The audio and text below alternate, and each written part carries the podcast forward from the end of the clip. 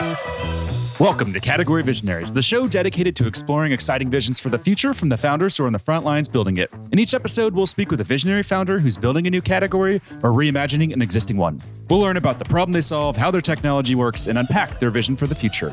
I'm your host, Brett Stapper, CEO of Frontlines Media. Now let's dive right into today's episode.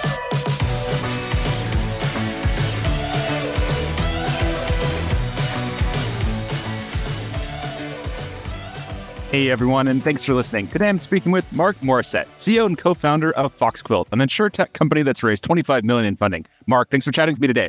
Thanks for having me, Brett. Super excited to uh, get into the dialogue. Yeah, no problem. So let's start with just a quick summary of who you are and a bit more about your background.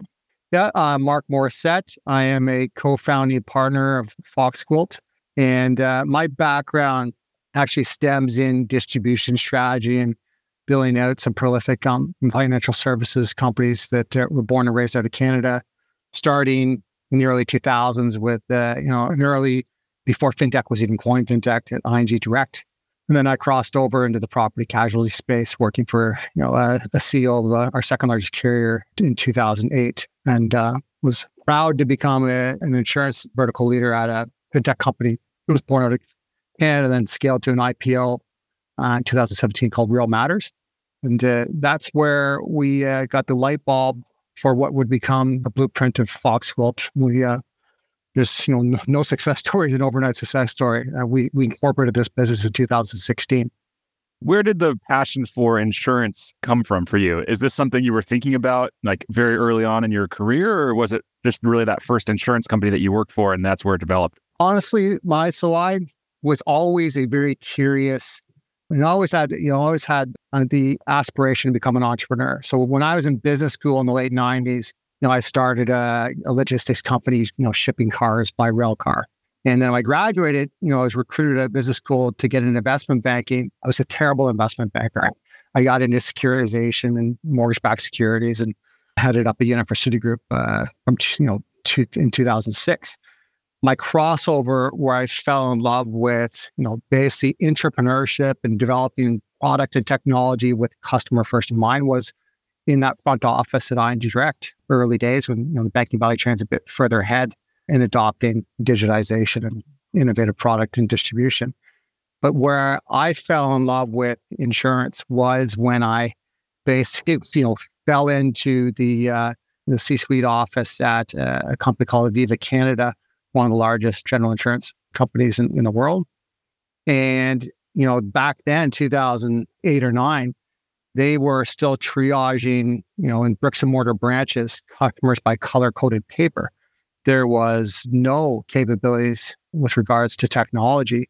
And, you know, fast forward, it still has been a fairly paralyzed um, value chain in the sense that they haven't attracted or invested in core capabilities with regards to people and technology to accelerate where the market's demands are. So it's still a, a value chain where you see this disenfranchised small business owner, and I've focused always on small commercial lines. That's where I manage some of these different P and. And you know that small business owner is provided with a one size fits all product, with you know, in that uh, you know, and they're and they're trying to make money on the underlying underwriting pool, good guys subsidizing the bad guys and you're limited to basically the choice of you know filling out a paper application and having these different brokers and agents that you're you know fulfilling your needs by a manual basis to spray the market with all these different underwriting companies. And hopefully three or four weeks later you'll get some quotes back with some pricing. But you really don't know what you're purchasing and you don't have much purchasing power as a business owner. So i fell in love with the immediate need to make impact across a value chain. And I've looked at my career. I was like, okay, if I'm going to have a valuable, you know, two decades of impact, I don't really have to look any further. So, you know, I, I met my current business partner, Karim Jamal, within Aviva, who's a young actuary. And we had the good fortune to kind of basically get our PhDs in all things insurance and technology and with, you know, the blessing to go build out some different contact centers from scratch, integrate some of the small commercial offering into these contact centers from 2008 to 11 before I rejoined my fintech brethren at uh, a company, Real Matters, where we um, we really got down to work and building you know, state of the art technology And then Barry witnessed kind of the first generation of insurtech, what was going on globally 2010 to call it to 2016 before we started Foxquilt. And how have you seen insurtech evolve since then? I'm guessing it's changed quite a bit. Well, we got in, we, we said, well, the real light bulb moment came to life for us because we were building out a boots on ground, you know, Real Matters is a platform that hosted 300,000 like and kind property professionals, boots on ground network. And it serviced two verticals, the banking vertical to support the mortgage appraisal process. And then on the, on the property casualty insurance side, loss control inspections. And the biggest pain point for us was onboarding these guys across North America. Uh, they never had the right insurance policy, GL, you know, with limits in place. And our call out to the marketplace at that time was we figured we'd get some response, but we weren't that naive. It was a multi-million dollar opportunity for these legacy carriers. Can you not integrate and embed an affinity solution into our environment as we onboard these, these inspectors and property professionals? And we never got a call back. And we looked at that first generation of InsureTech, and there wasn't much ingenuity on the underlying underwriting product and almost nothing in the back end architecture. It was all outsourced to these multinational vendors, et cetera. It was really, really that first generation was founded with principals or entrepreneurs that had strong access to capital because they had strong access in other realms. And they were really just acquiring customers on the front end.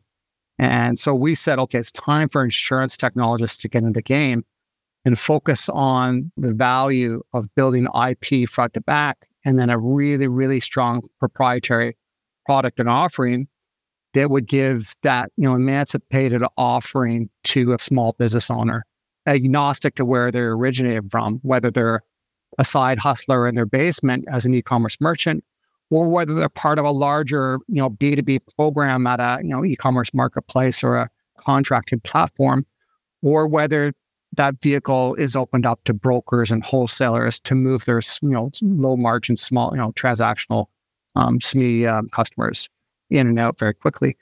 We said oh, it's it's time to basically solve that embedded program solution, but basically create the vehicle, build an arsenal of products and then gave a lot of self service functionality to a full omni channel of clients. And that's what we set out to do.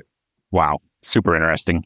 Now, let's switch gears here a little bit. And if we can maybe just dive deeper into the product, can we expand on that a bit more and just maybe consider this the elevator pitch? If, yeah, you're randomly meeting someone and they say, Mark, what do you do? How do you answer that in simple terms? Yeah. So, uh, you know, the product is, you, know, you look at it through the perspective or the eyes of a, a small business owner one to three employees or a sole proprietor. It's that micro niche segment that's really not being serviced in the marketplace.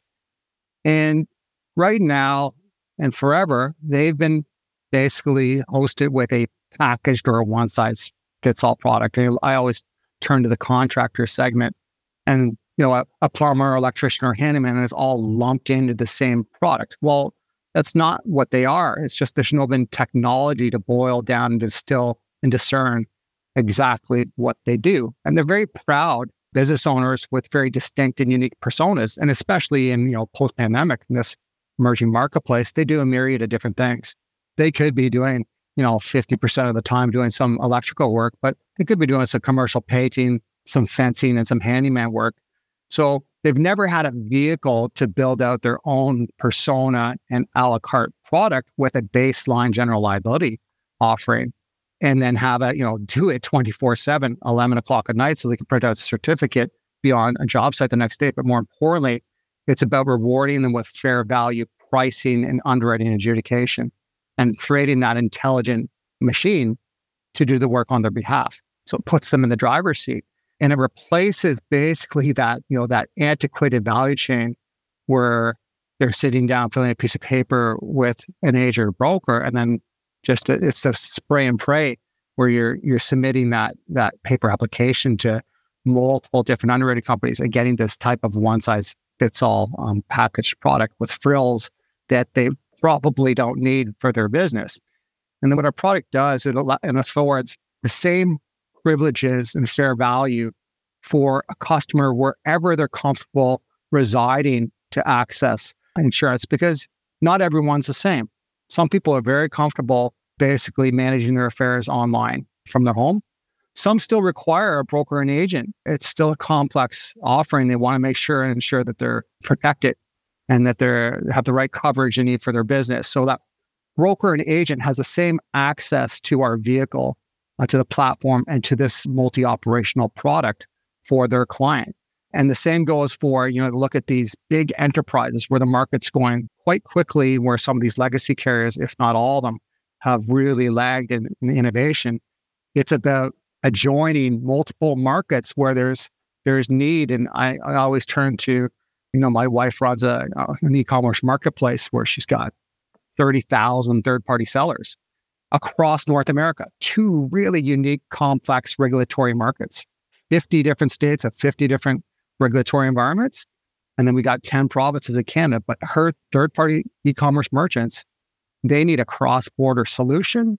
They need a ubiquitous product that uh, um, mitigates their risk for those different um, cross border exposures. And these legacy carriers have not created a cross border vehicle or product offering to service the needs of these large enterprises. And it starts and ends with first the technology. You've got to own all the IP and the back end sophisticated architecture that can fire out these, you know, independent individual pipes around fair value rating, fair value underwriting, and then stitch together on the fly a product that's customized for that unique business owner, whether it's tethered into an embedded offering in a, in a large enterprise program or whether it's through three or four different different channels. They get the one seamless journey to the end result, and that's about uh, fair value um, underwriting and uh, pricing for the customer from a regulatory perspective, how big of a headache was this to to get off the ground and to massive that? yeah, I imagine that can't be easy. No, it's huge, and then you'll like you'll see this next generation of insure tech founders, myself and Karim. You know, we have, and if you look at our cross our broad leadership team, we all have a underwriting and P&C background. Even our heads of sales have underwriting backgrounds. It's very crucial, important when you're developing uh, product, the technology, and uh, the distribution. And so when you, you know, we started out our journey, and that's why we're a little bit differentiated because we've always been focused on underwriting profitability since day one. And we went at it a bit differently. We didn't go on just hyper scaling the top line and putting on customers on the books and focus on the tech and product afterwards. We had to stay very disciplined to our approach around the integrity of the architecture. It's all ours. We've never used a third party vendor. I'll get to that, and then probably a series of other questions how you how you find that talent. And then we went in the discipline of optimizing our product and our journey with regards to our baseline different verticals around the general liability offering. That's our bread and butter. We manufacture general liability products. But in 2018, we had to um, set out to court the big reinsurers that would give us the autonomy and authority to get over these kind of uh, building out that infrastructure and getting above and beyond the regulatory hurdles because we file our own products. So, you know, every different US state, it's very complex because it's not just about, you know, you're filing product actuarially and so forth and underwriting uh, guidelines, so forth, but you're, you're also servicing that, that customer and the life cycle, that policy, not just as you're onboarded as a net new policy. It's about changing and endorsing that policy, if they're adding a new instrument or endorsement, if they are going to add a, a different product, they're going to be canceling, renewing, all these different things. Every state down to the font size is very different. So think about how complex, sophisticated, and intelligent your machine has to to be respond to those different needs. In you know, state of Tennessee is different than Illinois, is and different than uh, the Canada, Canadian regulatory uh, environment. So one thing we've always been born and raised in Toronto, Canada, is that we always build software and product for a ubiquitous North American marketplace. And when you do that, then you have a very scalable offering because you can parachute it into any market uh, thereafter. So we had to strike the right stakeholders that would give us the autonomy to build and evolve our proprietary products and the infrastructure and the pipes around rating and underwriting, and then afford us the autonomy and the freedom to put our customer in the hands of customers wherever they reside. So that always was in the intention of multi distribution in both markets. And it, it just takes a lot longer to get there because again, we've only raised 25 million bucks in Canadian currency, by the way. So you have to have real strong integrity in your business model, have this success, you know, six, seven years later. And it's worked because we've had strong leaders in the organization uh, who are steadfast to one common purpose and mission. And you've watched this basically living, breathing, you know, machine and product come to life and you know gain favor with so many different customers across three different um, distribution channels. This show is brought to you by Frontlines Media, a podcast production studio that helps B2B founders launch, manage, and grow their own podcast. Now, if you're a founder, you may be thinking, I don't have time to host a podcast. I've got a company to build. Well, that's exactly what we built our service to do. You show up and host, and we handle literally everything else. To set up a call to discuss launching your own podcast, visit frontlines.io slash podcast. Now, back to today's episode. And how early on did you make the leap into the United States? Was that immediate or did you start with Canada and then expand into the US after? Yeah, we start with Canada and you start slowly and you Canada is a wonderful lucrative property casualty insurance market. It's a bit different. It's not regulated in the same sense as the US when it comes to uh, commercial lines, general liability. And so you're not filing product across different provinces. So you can really optimize the underwriting product, your machine and the technology, and obviously your distribution and your customer journey with your UX and UI. And it's a very profitable market in Canada because it's not litigious. So you can really comprehend what the customer, and you're starting it in 2000, let's say our first policy was 2018. You're really, your first lab is getting closest to the customer, direct to consumer. Yeah, it's the expensive channel. You're paying Google to acquire customers, right? But what it does is that if you get your product resonating with that consumer where they're coming in and you're basically getting end to end through the machine in the journey in less than five minutes to a layman, and they're really, really basically what we really learned early on is that, well, this is dynamic in the sense they're very proud and honest about telling us what their persona is as a business. And we're collecting really interesting data to ascertain what that rate and what that stitched together, what that underwriting coverage should look like. And then garner all that experience through that, you know, Canadian lens and naturally transcend it to other distribution channel, broker agent. And then eventually where we have, you know, really scaled and took off commercially is through our embedded enterprise channel. That makes up like half of our half of our business today. So what we did, and we always we've done this in our past organizations, is that we can launch thereafter in the US. We understand the US market in many ways actually it's much closer to home for us. If you look at we, we reside in Toronto, Waterloo area, our team, and we're sitting on a peninsula that's uh, you know two hours away from New York, Pennsylvania, Ohio, Michigan. Like it, that's kind of where we were born and raised and grew up as kids playing games. We have only traveled a, a number of times out, out west Alberta, BC. It's more foreign to us. So, you know, that's always been our market. We're always taught that that's our local market. And a small business owner in Erie, Pennsylvania, you know, a commercial painter there isn't much different from a commercial painter in Sudbury, Ontario. You look at their needs. And if you look at the backstory, we actually took our US innovated product, which is a based on US ISO rating and multi-operational rating. And that did not exist in Canada. So we actually took a US constructed product with different data pools that we're using to build that product and we imported it into Canada, not vice versa. So it's net new in, in uh, Canada. So in, in, the US, we launched, I think it, uh, we filed in about 26 states in uh, 2021. Wow. And can you give us an idea of customer growth and if there's any numbers or metrics you can share there? Yeah, where we've grown significantly is we now have basically all that hard, heavy lifting and the integrity in the machine front to back. It's all ours. And this is everything from basically like all your different APIs and proprietary wordings and your, you know, your all your rating engine and your auto renewals and cancellation, all that that endorsement. It's very complex work, but it's but it's done, mm-hmm. right? So it's years in the making. And then you open it up and you learn across these different distribution channels where you're rewarding small business owners, whether they're being serviced through brokers and agents.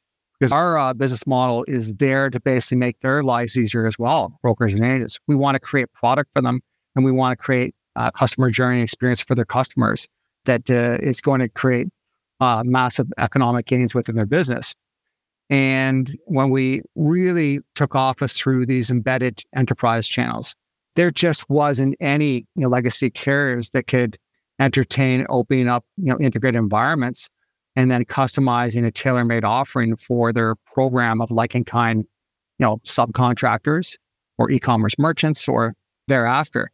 And when you're not handcuffed to you know go knock on a vendor's you know, policy admin system or any other vendor's door which takes you know, it's very expensive to do that time consuming we're in control so we can really, really create value for these large enterprise networks. One, they want to mitigate their risk and exposure. And they have tens of thousands of different contractors on the platform. They want to make sure that they're insured with a ubiquitous product, that it's seamless and a great experience, and they reward them with a tailored offering that's uh, fair value to that uh, onboarded network client. And so, you know, we've been able to scale up very rapidly where we're, you know, you're writing now you know, revenue wise, you're writing like a couple, almost a couple million dollars a, a month in revenue. And then you're also now we've got, you know, 8,000 plus clients.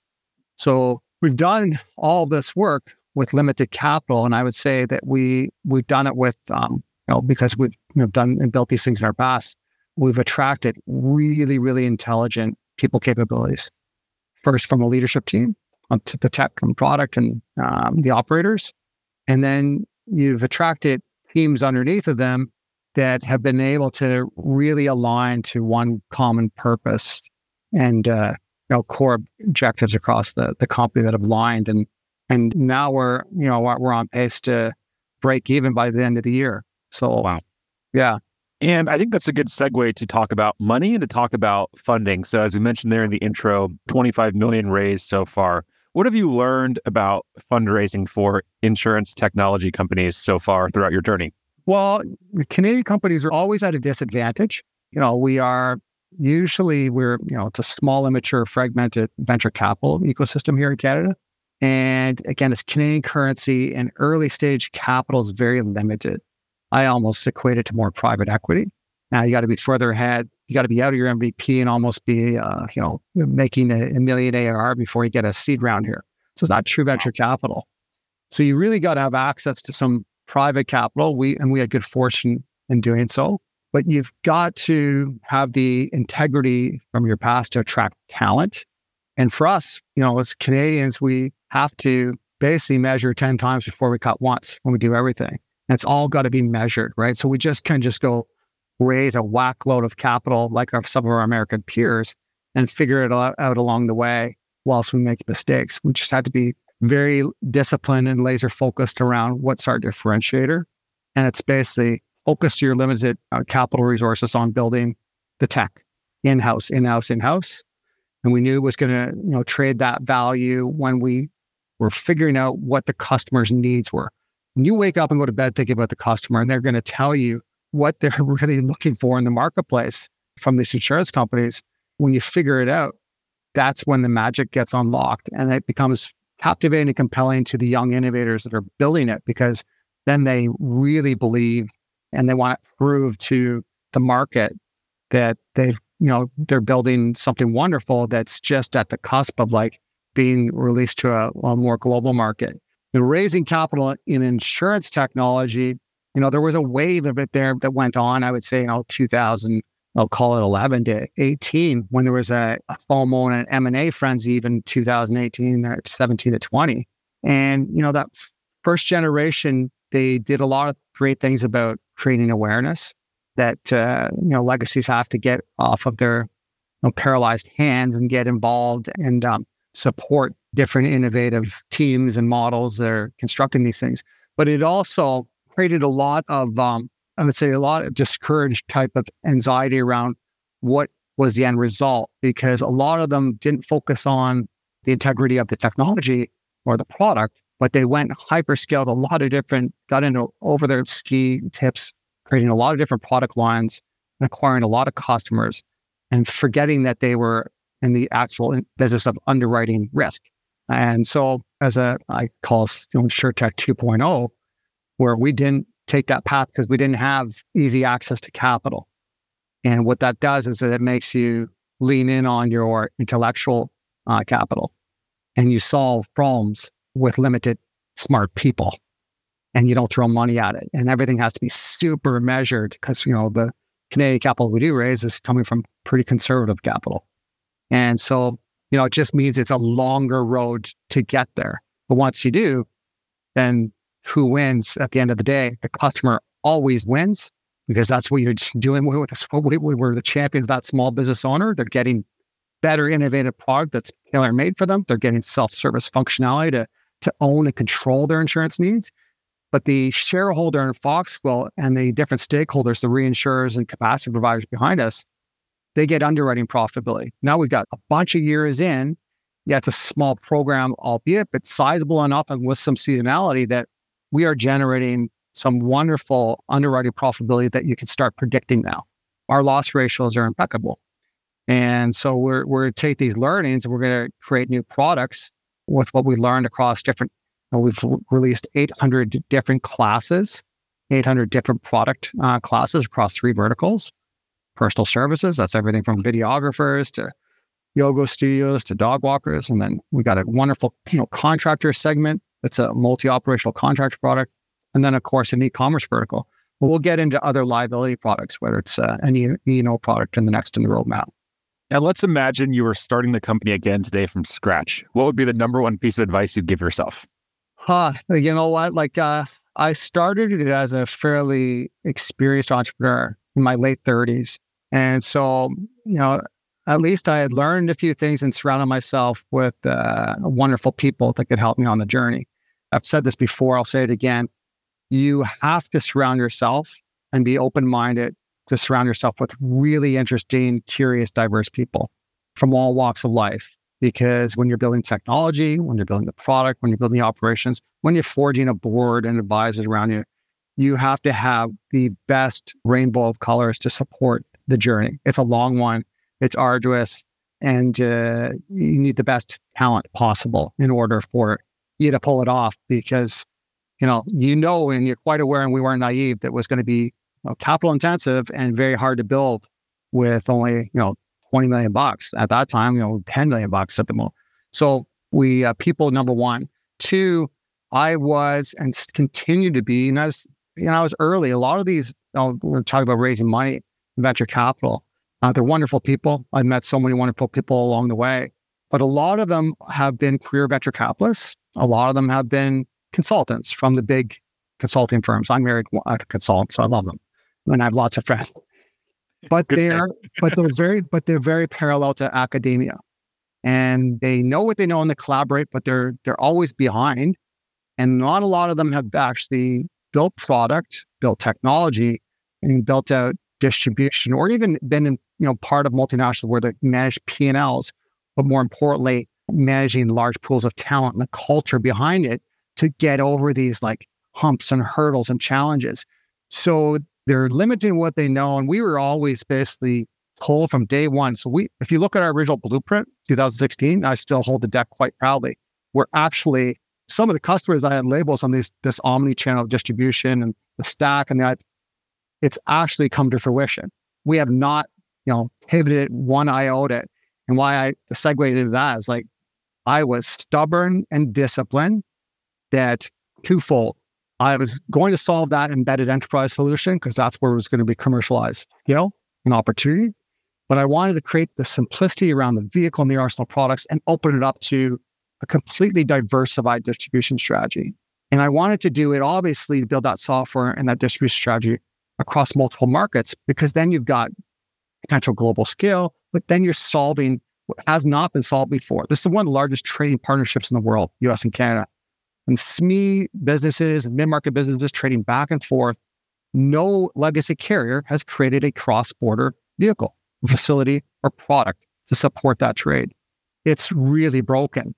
And so you're looking at the diversification of how you, you know, put your value in the hands of the small business owners across multiple distribution channels to obviously diversify your scale opportunities. But also it's a diversified risk strategy as well on the underwriting side. So I argue, you know, 10 out of 10 folks were on the venture capital when you're meeting with them, were like, ah, You really should just focus on the consumer one channel, not all these other channels, just distracting. They're so wrong. And we're proving that. And then, then now, you know, 2023, and everyone's, oh, geez, this is fantastic. You've got diversified distribution and you open up to agents and brokers and, and enterprises. Well, last year and the year, year prior, it's not the answer I got from everybody. And then the you know the cross-border solution with multiple software and product that works in two complex regulatory markets. You know, again, there's like you know you get limited. It's just focus on your small market up there and be a first mover and innovator.